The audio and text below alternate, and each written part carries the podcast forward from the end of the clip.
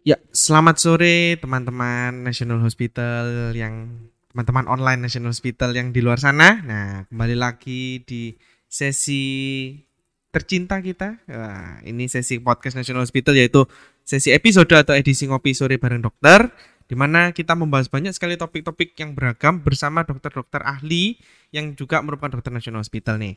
Nah, uh, jangan lupa mengingatkan juga buat teman-teman yang baru join atau baru akses uh, konten ini bahwa konten kita ini bisa diakses di YouTube, uh, Anchor maupun Spotify. Jadi untuk YouTube nanti adalah uh, versi videonya, sedangkan untuk yang audio only bisa di uh, Anchor atau Spotify. Nah, untuk hari ini, nah ini kita kemarin sudah ada sempat dengan dokter gizi, terus ada dokter uh, ada apoteker, ada dokter uh, bedah syaraf. Nah, ini kita uh, perjalanannya uh, menuju jantung. Nah, ini kebetulan sudah ditemani dengan dokter spesialis jantung dan pembuluh darah Dokter Lim Audi Natalino. Nah, selamat ya, sore, Dok. Selamat sore. Nah, jadi terutama khususnya untuk hari ini uh, kita bakal membahas lebih banyak tentang jantung koroner pada lansia, terutama bahayanya jantung koroner pada lansia, yang mana tentu uh, lansia ini sel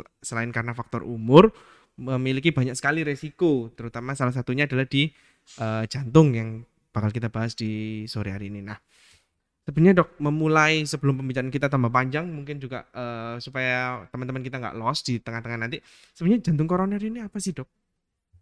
Jadi jantung koroner itu jadi penyakit jantung koroner ya. Penyakit jantung koroner ini penyakit yang banyak dibahas ya sebelum COVID maupun sesudah COVID ya. Se se uh, setelah endemi eh epidemi apa? pandemi, pandemi. Nah, pandemi. Hmm.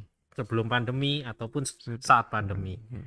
Jadi kita harus tahu dulu pembuluh darah jantung koroner ya pembuluh darah jantung koroner itu pembuluh darah yang di sekitarnya jantung. Ya. Oh, jadi uh, koroner ini adalah uh, nama pembuluh darah berarti ya? Nama pembuluh darah oh, itu. Okay. Jadi koroner adalah pembuluh darah arteri ya. Hmm. Arteri itu pembuluh darah yang membawa uh, darah dan oksigen yang bersih. Kita hmm. ngomong darah bersih, uh, betul, gitu ya.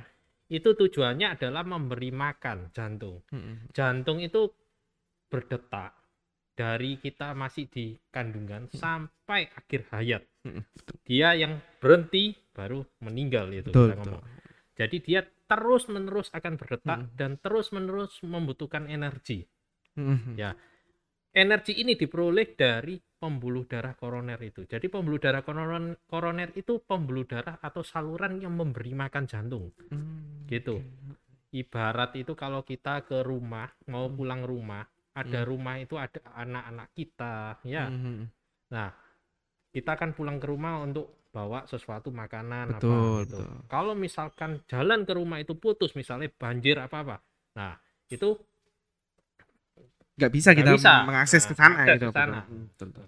gitu hmm. nah apa dampak kalau kita kekurangan eh, oksigen atau makanan karena sumbatan pembuluh darah hmm. koroner atau karena pembuluh darah koronernya itu mengecil hmm. apa dampaknya makanannya ndak ada otot oh. jantungnya jadinya apa lemes jantung hmm. itu jadi lemes hmm. pompanya akan turun ya hmm. jadi sesak nafas tiba-tiba lemas nah itu seperti itu hmm. jadi koroner sendiri itu sebenarnya sangat vital karena dia memberi makan jantung memberi tenaga untuk eh, jantung berdetak, berdetak terus. terus. Oke, jadi gitu. uh, pertama ini kan juga ini baru tahu dok karena kalau kita uh, kalau aku ya waktu SMA hmm. dok itu biasanya pembahasannya kan cuma arteri sama vena. Nah ini yeah. ternyata uh, ada namanya koroner ini ternyata nama pembuluh darah. Sebelumnya kan kita mungkin uh, konotasinya koroner ini adalah uh, dengan nama penyakitnya jantung koroner. Yeah. Ternyata ini adalah pembuluh darah di sekitar jantung yang mana ini yang bisa mengalami gangguan ini yang menyebabkan jantung koroner iya, betul ya, nama jant nama pembuluh darahnya koroner koroner ya koroner jadi kalau tersumbat itu penyakit jantung, koroner, oke okay. nah uh, sebenarnya apa sih dok penyebab uh, jantung koroner ini terutama mungkin kalau pembahasan kita di sore hari ini kan ada dengan lansia ya dok hmm. nah sebenarnya apa sih penyebab utamanya dan uh, apakah ada faktor umumnya yang bisa kita kalau bahasa Surabaya sih kita titeni atau kita perhatikan gitu dok. Nah, hmm. Jadi gini, yang mempengaruhi ya ot, e, penyakit jantung koroner, terjadinya penyakit jantung koroner itu banyak ya. Hmm. Jadi dia multifaktor, tidak cuma satu aja, multifaktor. Nah, secara garis besar kita bagi jadi dua hmm. ya. Bisa dirubah faktor yang bisa dirubah hmm. sama faktor yang tidak bisa dirubah. Oke. Okay. Nah, kita mulai dulu dengan faktor yang tidak bisa dirubah. Hmm. Salah satu faktor yang tidak bisa dirubah adalah usia. Tidak ada ya, di dunia ini yang bisa memundurkan atau menyetop usia. Betul, ya, betul, betul, ya kan? Ya. Seperti itu. Yang kedua adalah jenis kelamin.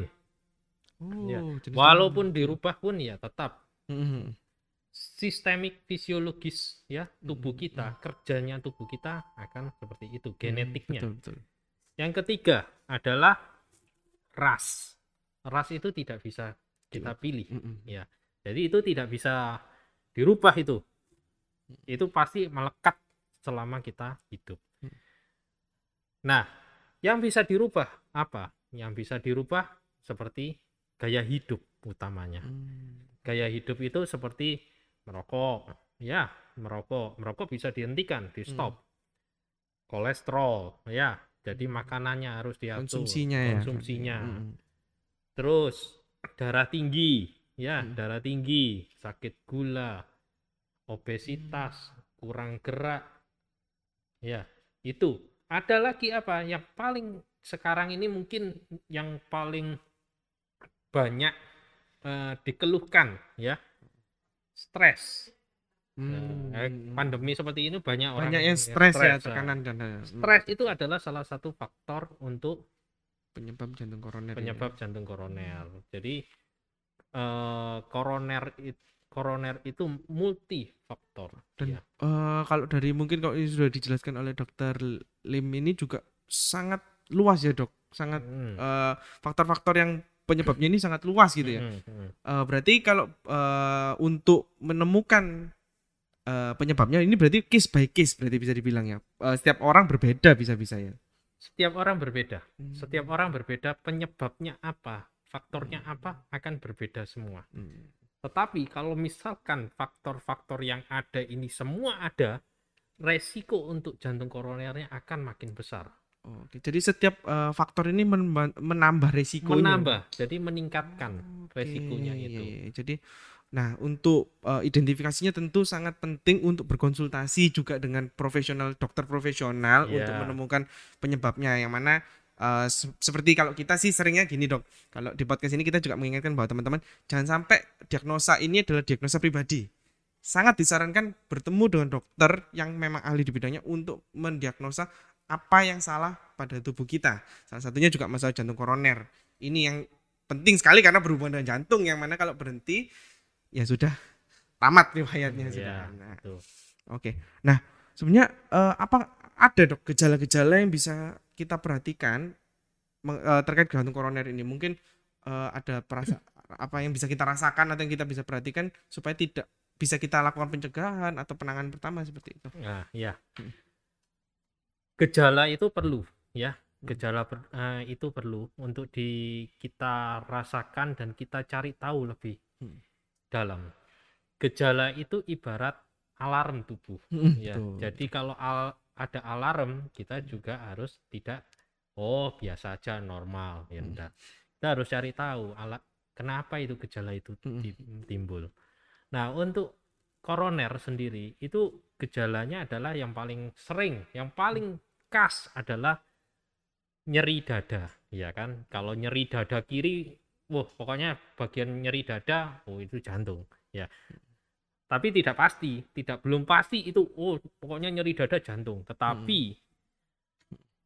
Nyeri dada biasanya bisa disebabkan paling jantung yang paling berat hmm. ya paling berat itu nah nyeri dadanya juga khas nyeri dadanya kalau akibat jantung itu kayak diremas kayak ditekan kayak hmm. bisa bernafas ya biasanya sampai jalar ke lengan kiri ya ini hmm. khasnya ya hmm. lengan kiri bisa sampai kayak kecekik kayak kaku gitu di leher bukan kayak hmm. kecekik kayak nggak bisa nafas nggak bisa oh kayak jadi ada... ter uh, Kayak terkekang tercekik. gitu ya. Ya. Hmm. Terus ada yang nyeri rahang. Jadi kayak sakit gigi. Oh, Sakit gigi. Sakit gigi dibawa ke dokter gigi, Hmm. kok nggak sembuh-sembuh ternyata koroner bisa. Jadi nyeri nyeri di gigi pun itu bisa akibat jantung jantung. koroner. Ya, makanya harus hati-hati. Itu yang khas. Mm-mm. ya banyak yang tidak khas tapi nyerinya nyeri yang Hmm. tidak khas itu seperti apa sih nyeri tidak khas itu nyeri ulu hati nyeri punggung pegel Oh, itu bis- bisa Menjalarnya jauh ya dok, sampai punggung sama ulu hati ya. kadang nyeri ulu hati aja Oh. disertai mual muntah seperti lambung sakit Mm, mm, lambung mm. tetapi bisa karena Bisa. jantung terus gejala apa lagi kadang orang itu cuma tiba-tiba waktu aktivitas keringat dingin Oh. cuma keluar Hmm. keringat dingin tiba-tiba atau waktu istirahat tiba-tiba keluar keringat dingin A- ada yang di tempat AC mas dingin tapi keluar keringat keringat Oh. Nah, itu oke. bisa gejala yang tidak khas Hmm. yang lain sesak nafas waktu aktivitas ya itu bisa jantung juga Hmm. atau lemas ya Hmm. kalau kita bahas pada lansia ya ini Hmm, utamanya pada kalau utamanya. lansia gejalanya lebih banyak tidak khas terutama yang punya sakit gula Ya. Kalau Hmm. punya sakit gula, gejalanya akan tidak khas. Gejalanya bisa cuma lemas, tiba-tiba kayak tidak ada tenaga, Oh itu tiba-tiba ya dok, maksudnya mungkin Tiba-tiba. beraktivitas terus tiba-tiba. tidak ada tenaga Oh, kok jadi lemes, Hmm. keluar keringat dingin, jadi cemas. Nah, itu bisa Hmm. lansia eh, pasien yang menderita sakit gula Hmm. atau pada wanita. Wanita Hmm. itu juga kadang gejalanya tidak khas, ya, Hmm. seperti itu. Oke, jadi eh gejala yang tidak khas ini yang mungkin eh, sulit diperhatikan ya dok, karena dia tersamar dengan mungkin penyakit lain atau gangguan lainnya. Ya, betul. Oke, ya ya. Jadi eh, mungkin juga ini mengingatkan kita untuk selalu menjaga kesehatan ya dok. Betul. Mm-mm. Selalu menjaga kesehatan dan yang tadi saya bilang, kalau ada gejala itu alarm, Mm-mm. itu harus dicari tahu, tidak Hmm. hanya oh Jangan diabaikan. didiagnosa sendiri yang tadi dibilang kan. Ya, Nah, itu gitu. berbahaya itu. Ya, Jadi mungkin kan sekarang soalnya pasien-pasien ki- mungkin pasien juga atau ya kita-kita ini kan akses dengan teknologinya luar biasa ya dok. Jadi ya, dengan teknologi cari-cari sendiri padahal tidak tidak disarankan untuk itu karena ini sangat eh, sangat-sangat mempengaruhi terutama juga eh, org- fungsi organ kita Iya. lalu juga bahkan mempengaruhi aktivitas kita nanti. ya betul. Jadi Hmm. kalau misalkan ada gejala terus eh, kita baca-baca, Mm-mm. Itu yang ada nanti biasanya ketakutan. Ketakutan, stres jadinya. Padahal yang tadi saya bilang, stres itu salah satu faktor resiko untuk jantung. malah nambah nambah resikonya. nanti nambah penyakit nanti Hmm, malah betul. mending datang diperiksa didiagnosa oh Hmm. bukan oh iya nah, segera ditangani Mm. jangan sampai makin memberat nah itu Mm. jangan sampai Mm, mm. ya Eh, sebenarnya untuk jantung koroner bagi lansia nih dok. Kan lansia ini juga salah satu faktor eh, salah satu faktor jantung koroner sebelumnya adalah usia. Berarti kan ini lansia ini pasti memiliki eh, resiko yang lebih tinggi dari kelompok umur lainnya. Sebenarnya seberapa bahaya sih dok bagi lansia ini? Dan eh mungkin kalau lansia kan kita berpikirnya ah lansia kan ini sudah tua sudah renta gitu. Pasti berbahaya. Nah tetapi kalau untuk yang usianya muda, produktif dok, Eh, kayak kayak saya misalkan, itu sebenarnya bahaya banget gak sih dok untuk terkena jantung koroner, terutama juga resiko-resikonya seperti Hmm. itu. jadi eh, kalau terkena jantung koroner itu walaupun tua walaupun muda itu sama ya sama Hmm. bahayanya namanya Hmm. jantung juga ya sama bahayanya tetapi ada yang membedakan ya dari penelitian emang di atas usia 65 tahun dibandingkan yang di bawah 65 tahun ya itu ada perbedaan dari segi mortalitas at- atau kematiannya ya Hmm, tetap gimana pun yang di atas 65 tahun akan lebih tinggi lebih tinggi. Ya. Walaupun dia tidak terlalu signifikan tapi Hmm. lebih tinggi. Nah, untuk yang lansia ya, untuk yang lansia kenapa sih kok bisa agak lebih tinggi ya? Pertama, di lansia biasanya sudah kalau eh, apa faktor risiko tidak dijaga ya Hmm. ada penyakit-penyakit lain Penyakit penyerta. bawaannya itu ya. iya penyakit penyerta pada lansia Hmm. diabetes darah Hmm. tinggi akan makin tinggi untuk terkena Hmm. terus penyakit infeksi ya karena usia ya juga imunitas tubuh nah itu akan memberat memperberat kalau terkena koroner. Hmm. kenapa? Kalau pada usia muda dia belum ada penyakit-penyakit penyerta. Hmm. makanya untuk kalau terkena jantung pun dia hanya murni jantung. Tetapi kalau misalkan pada lansia dia Hmm. ada penyakit-penyakit lain yang makin memperberat kondisi. Jadi kompleks lebih kompleks seperti itu Jadi tidak cuma satu aja Penanganannya membutuhkan penanganan yang lebih juga akhirnya. ya jadi dari segi eh, kesehatan ya dari segi kesulitan akan lebih susah lansia Hmm. terus yang kedua dari segi kos dengan penyakit yang lebih banyak kosnya juga akan lebih tinggi Pasti. dibandingkan Hmm. dengan yang murni cuma jantung aja kan terhubung juga kebutuhan obat dan lain-lainnya. Betul. Hmm. Terus Baik. yang ketiga, ya kenapa kok makin ber- eh, menjadi lebih berat?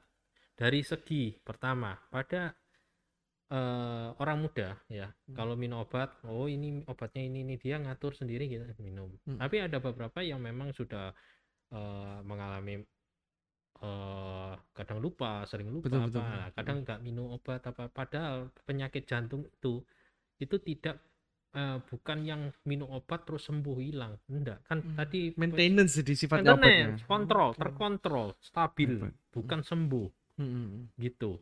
Karena apa? Salah satunya kan faktor usia. Hmm. Betul betul. Nah, kalau usianya terus nambah, resiko akan makin tinggi juga. Hmm, Gitu. Baik, baik, baik. Ya. baik. Ya, jadi s- mungkin menjaga kesehatan tubuh itu yang perlu dijaga ya dok, terutama supaya jangan sampai kalau jangan sampai lah kita nggak nggak pengen sakit ya dok. Kalau- Mhm. Kalaupun sakit tidak terlalu parah itu tadi ya, tidak sampai kompleks itu. Ya, terus kalau bisa sebelum sakit kita harus jaga. Jangan Betul. kalau sudah sakit baru jaga. Baru jaga, baru bingung biasanya. Nah, Makanya betul, betul. Preventif atau pencegahan itu sangat perlu. Nah, mm, Karena pencegahan itu lebih murah daripada kalau misalkan kita sakit dari segi Hmm. kos, dari segi mental mm, itu pasti Oke. Mm, gitu. Pencegahan yang utama. Mm, Nah, ini menarik nih. Untuk pencegahan sendiri dok, sebenarnya ada nggak sih tips, terutama mungkin untuk lansia dan juga mungkin usia produktif, karena kan ternyata usia produktif pun punya risiko yang kurang lebih sama untuk Ya. terkena jantung koroner. Ini agar kita terjauh-jauh lah dok sama jantung koroner inilah dok istilahnya kayak Nah, gitu. Jadi yang utama itu gampang sebenarnya, tetapi eh, teorinya gampang, tetapi godaannya banyak. Godaannya Ya, kita ngomong godaannya banyak. Salah satunya adalah makanan. Nah, kenapa ngomong makanan? Makanan, makanan ini godaannya paling banyak. Lihat ini, oh enak, lupa Wah, dah. iya. Gitu. Ya, Itu saya dok. nah, makanya makanan itu susah. Ya, jadi makanan itu harus sehat. Maksudnya sehat itu kalau untuk jantung ya kita makan itu harus perbanyak makan sayur ya. Mm-mm. Kita memakai Mediterranean diet. Maksudnya Mediterranean diet itu medi, eh, makanan yang dia memang diet stylenya orang Mediterranean, Mediterranean. Turki, daerah Turki sana. Mm-mm. Jadi ada Western diet, ya. Western diet itu lebih banyak ke saturated fat, ya, atau omega omega 6. Banyak omega 6, Hmm. minyak-minyak, fast food gitu. Tetapi kalau Mediterranean dia akan lebih banyak ke daily product, ya, vegetable, ya, Oh, fruit, oke. ya, fish, ikan. Mm-mm. Nah, itu akan banyak. Nah, itu yang harus diatur. Untuk diet, untuk Mediterranean diet, itu yang pertama adalah sayur. Sayur dimakan lebih dari 200 gram per kali makan. Jadi Per kali makan ya, ya, bukan per hari ya, per kali bu- makan. Bukan per minggu juga, Hmm. kan? Nah, per kali makan, Mm. ya. Terus yang kedua, buah. Buah itu harus makan lebih sama dengan 200 gram juga per kali makan, ya. Terus ketiga, fish, ikan. Ikan diperbanyak.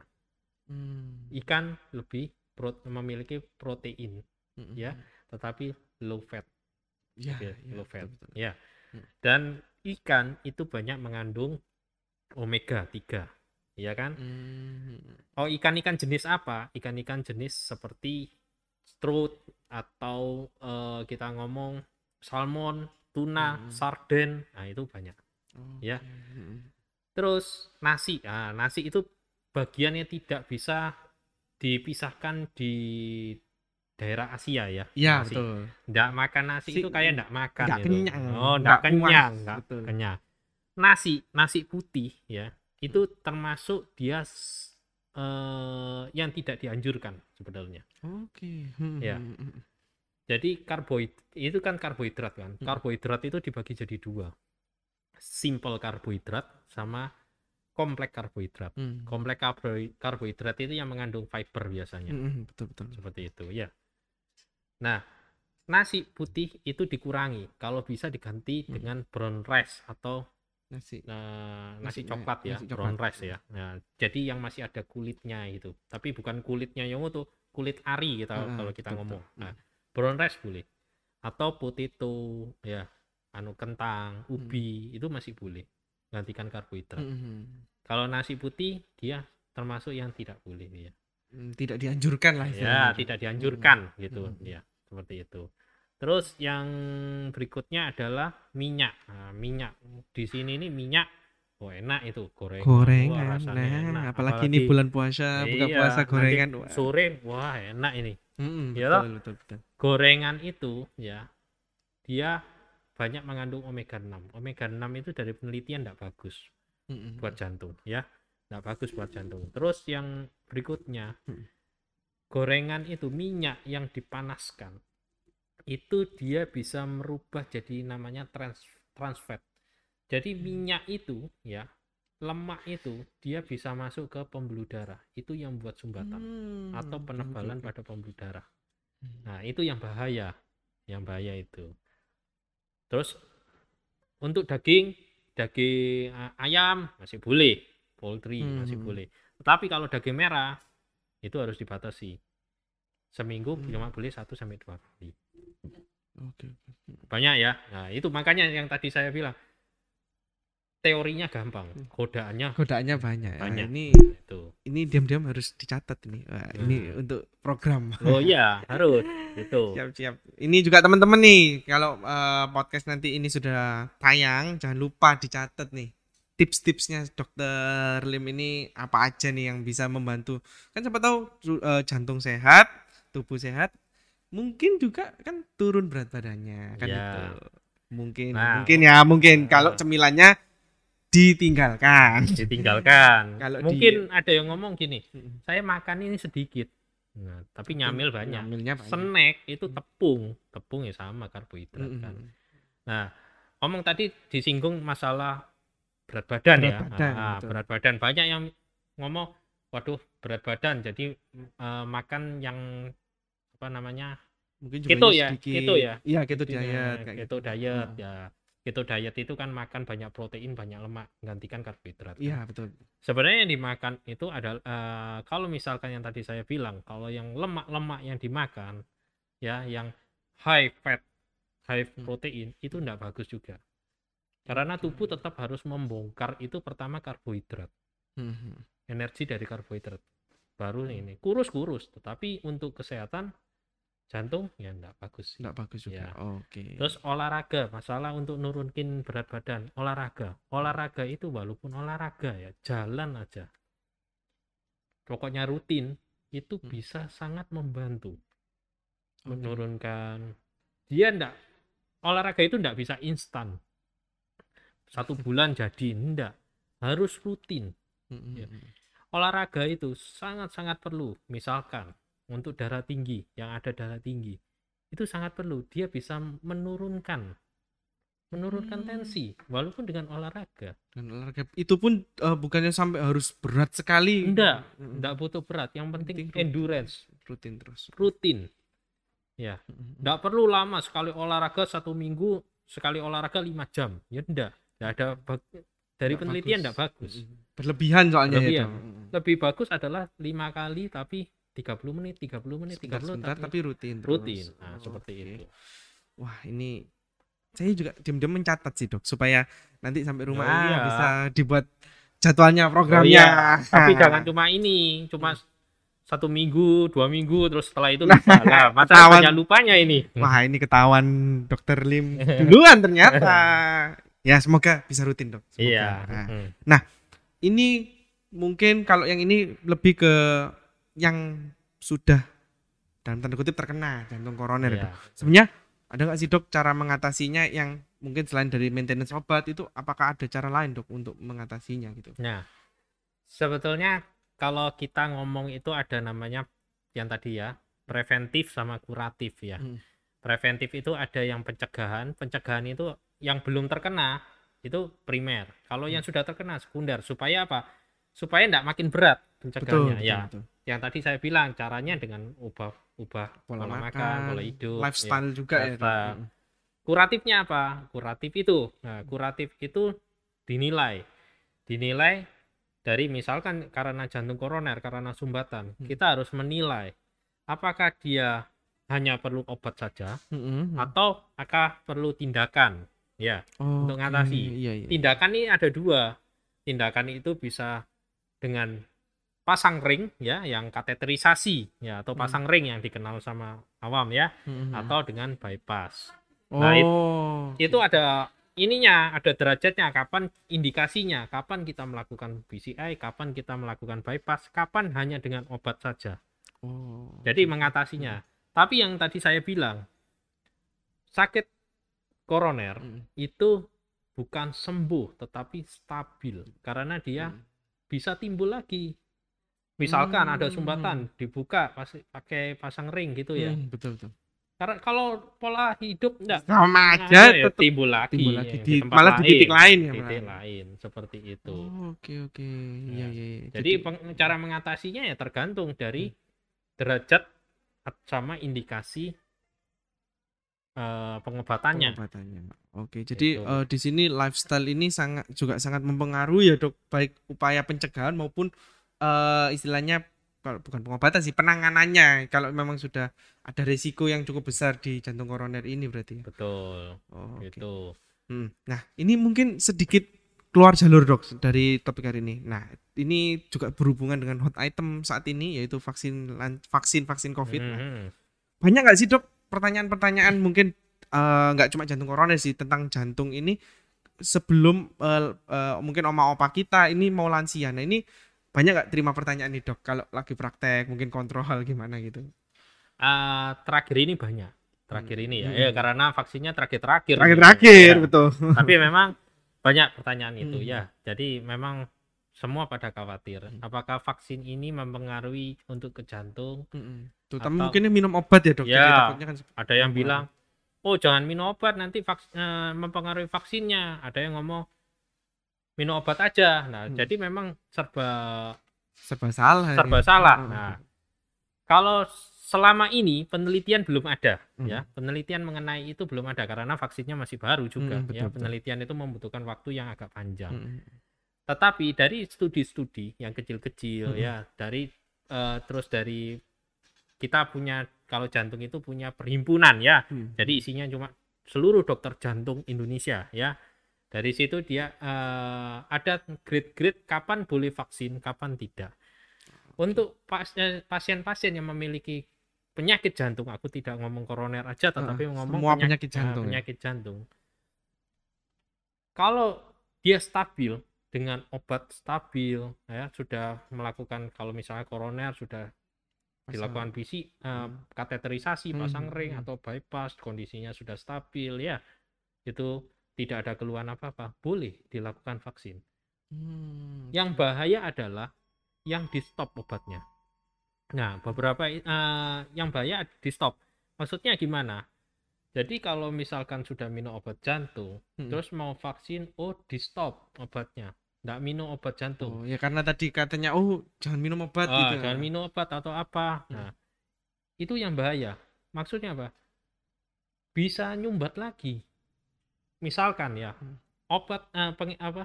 eh, koroner. Itu kan kita kasih pengencer darah. Betul, betul. Ya, kayak ngomongnya pengencer darah kalau awam. Hmm. Sebenarnya jenis antiplatelet. Nah, itu dia eh, kalau kita hentikan obatnya maksudnya sebelum vaksin Mhm. eh sebelum vaksin ya Mhm. kita hentikan sampai vaksin resiko penggumpalannya akan tinggi juga koronernya juga akan Oke, tinggi jadi Resikonya lebih karena penghentian obatnya ya dok, bukan malah bukan vaksinnya malahannya. iya resikonya akan jadi besar kena koroner karena hentikan obatnya Oke, ya ini juga peringatan mungkin ya eh, buat oma opa di luar sana. Gitu. Gak usah khawatir kalau memang mau berkonsultasi sebelum vaksin, Ah, lebih ah, baik berkonsultasi langsung dengan dokter. jangan dihentikan sendiri obatnya itu Hmm. bahaya Terus kapan yang tidak boleh vaksin? Hmm, nah, betul. kalau misalkan lagi serangan, lagi serangan, serangan Hmm. jantung, penyakit jantung lagi tidak stabil, Hmm. misalkan masih ada sesak, kaki bengkak, nyeri Hmm. dada yang terus menerus Hmm. dalam tiga bulan terakhir, Hmm. nah itu jangan. Karena apa? Dia belum stabil. Dampaknya apa? Jadi vaksin itu kan membuat tubuh kita itu mengenali Hmm. sebelum terkena betul. ya kan betul. vaksin. Kalau kita divaksin, tubuh kita itu membutuhkan energi Hmm. untuk membuat mengenali dan membuat Antibodinya, tentara, betul. anggapannya tentara lah yang itu. mengenali, oh ini musuhnya, musuhnya ini apa, bukan gimana, betul, betul. tentaranya gimana. Nah itu Hmm. membutuhkan energi. Hmm. Sedang kalau kita eh, ada sakit, ada ini, Hmm. energi kita kan untuk sakit, sakit yang lain. betul. kita vaksin ya bisa tidak terbentuk antibodi atau makin memberatkan nah, tetapi itu sampai sekarang belum ada penelitian yang Belum lebih penelitian, pasti ya. Hmm. jadi ini hanya secara teori teorinya. tapi betul. untuk secara pastinya belum ada Nah, kembali lagi pentingnya konsultasi itu ya Pentingnya dengan konsultasi. tenaga profesional, tenaga medis profesional, Ya. dokter. Jangan sampai eh, diagnosa yang kita buatin eh, yang kita buat sendiri itu malah membahayakan kita gitu ya. betul Hanya karena oh wah ini kan biasanya wah jarang ini dapat vaksin. Wah udah pokoknya jalan vaksin. Nah, pokoknya Padahal- vaksin aja dihentikan semua nah itu Ah, Oke oke oke. Jadi- mending mm. mending konsultasi di sini kan untuk jantungnya ada beberapa dokter tim Betul. dokter Wah. jantung Mm-mm. di National Hospital nah le- mau kita tatap muka atau telekonsultasi ya sekarang Nah, ya, betul, betul, telekonsultasi betul, ada telekonsultasi. bisa, Oh, itu. oke. yang penting kita bertanya jangan Bertanya di tempat yang benar juga. ah, betul. jangan eh, malu bertanya sesat di Di jalan jalan, nanti malah Nah, bahaya juga, gitu. Nah, gitu. Ini sudah eh, disenggol sama dokter Lim ini. Kalau mau ketemu dokter Lim nih di National Hospital ini jadwal praktiknya kapan aja dok? Oh, kalau untuk jadwal praktek sih saya Senin, Selasa, Kamis, Jumat, Minggu ya. Nah, tapi eh, di nasional sendiri itu Senin sampai Minggu itu Hmm. Sel- selalu, selalu ada ada dokter, dokter. jantung. Wah. Jadi tidak perlu Khawatir. takut, oh dokternya nggak ada. nggak ada ini. Hmm, Nah, enggak, selalu ada. Selalu ada. Ada jadwal polinya Mm-mm. selalu ada. Mulai pagi sampai paling malam pun ada. Ya kecuali tutup poli ya. ya Iya, eh, jangan sampai. nah, Jangan sampai dokternya kan juga butuh istirahat juga. Iya, Nah, tapi UGD 24 jam kan 24 sini ya. jam, betul Nah, untuk penanganan gitu. darurat. Hmm. telekonsul berarti ada semua ya dok ini ya? Ada. Wah ini Tuh. Jadi nggak usah khawatir kalau mau konsultasi dengan tim dokter eh, spesialis jantung dan pembuluh darahnya Enda ini selalu siap siaga baik poli maupun juga nanti kalau memang ada penanganan darurat bisa lewat IGD dan kalau mungkin dari jarak jauh dok nah ini bisa pakai fasilitas telekonsul kita. Ya. Bisa diakses di aplikasi National Hospital. Nah ini pembicaranya sudah panjang lebar. Wah ini Ya. bahkan saya juga ini ada catatan kecil-kecil ini buat diri saya sendiri juga ini dapat ilmu banyak. Nah eh terima kasih banyak dok. Ya. ini sudah memberikan banyak insight juga buat teman-teman NH di luar sana yang mungkin bagi dirinya sendiri ataupun mungkin mama papanya atau se- eh, kerabat-kerabat yang eh, mungkin terpengaruh juga mungkin juga ada eh, resiko-resiko jantung koroner bisa mulai diperhatikan gaya hidupnya pencegahannya bagaimana seperti itu. Nah eh, terima kasih banyak atas kehadirannya dokter Lim di sini. Nah Ya. untuk teman-teman NH di luar sana jangan lupa eh, podcast kita episode edisi eh, ngopi sore bareng dokter ini bisa diakses di channel YouTube. Kita ada channel YouTube lalu ada di Anchor dan Spotify untuk yang versi audio only-nya. Nah eh terakhir dok apakah ada tips pamungkas bagi teman-teman kita di luar sana terkait uh, dunia perjantungan ini tipsnya ya sebenarnya yaitu kita harus mengenali ya gejala sedini mungkin keadaan faktor risiko sedini mungkin hmm. sebelum terkena. Jangan sampai kita terkena. Duluan baru kita menyesal. Nggak bisa mundur soalnya ya. Oke. Terus yang kedua pola hidup ya olahraga. Sekarang hmm. kan uh, kayak sepeda hmm. itu boleh tidak apa-apa. Tetapi tetap pola hidup harus diatur. Hmm. kalau ada penyakit harus distabilkan diobati ya. Okay dan keta uh, harus diketahui gejala sedini mungkin. Jangan pernah dibiarkan. Kan, jangan lengah. Jangan lengah. Oh, seperti itu okay. aja. siap. Oke terima kasih untuk sekian untuk podcast hari ini. Jangan lupa nantikan podcast kita di episode selanjutnya 拜拜。